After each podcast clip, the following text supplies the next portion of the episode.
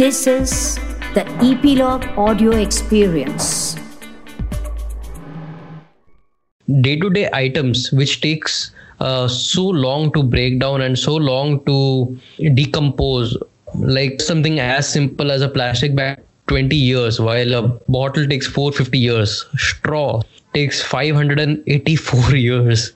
Coffee cups takes 176 years. So these are things of daily use. And if one person says that uh, how much can i contribute to this pollution while we look at such a big number of 7 billion people across the globe and we multiply with the amount of plastic that is there it's incredible. What can be done about that that's a great question and you know the the huge quantities of plastic that we see in a lot of ways do come down to that individual action.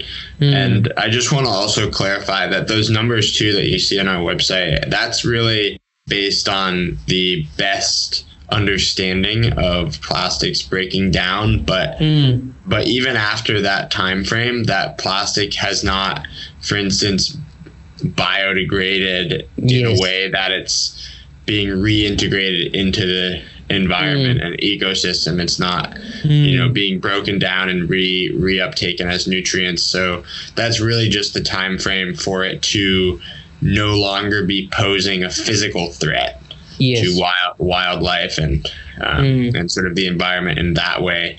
But it's still, you know, broken down, and we're still sort of understanding how what actually happens at that sort of hmm. very later stage of the breakdown of plastics is not completely understood. You know, I'll tell you something as simple as a packet of milk is made of plastic. So, what can be done about that?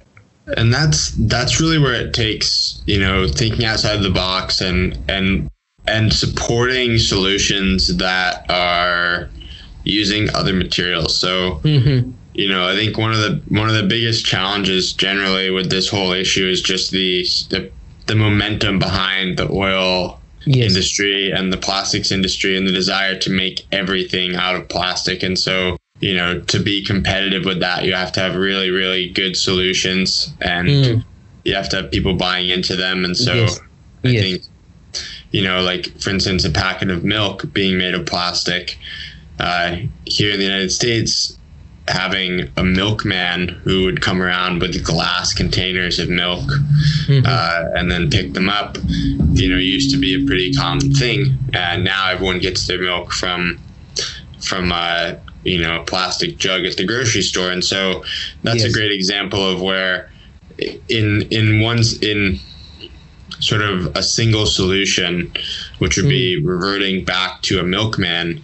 Not only are you avoiding that plastic pollution, but you're also regaining that social connection and that yes. and that experience that is you could argue um, maybe even more important than the, the the plastic that's being avoided. And so that's a great example of where you know leaning in towards some of these solutions can really improve our lives as well Hey, hope you like this episode. And if you feel that you have become more insightful in the last few minutes and want to receive more episodes like this, make sure you subscribe to Insightful in 3 Minutes podcast on Epilogue Media website or wherever you get your podcast from. Remember, wisdom grows when you share. So be a good netizen and share this episode in your network. Also, this episode has been clipped from the larger episodes on Epilogue Network. You can catch the complete episode with the link in the description.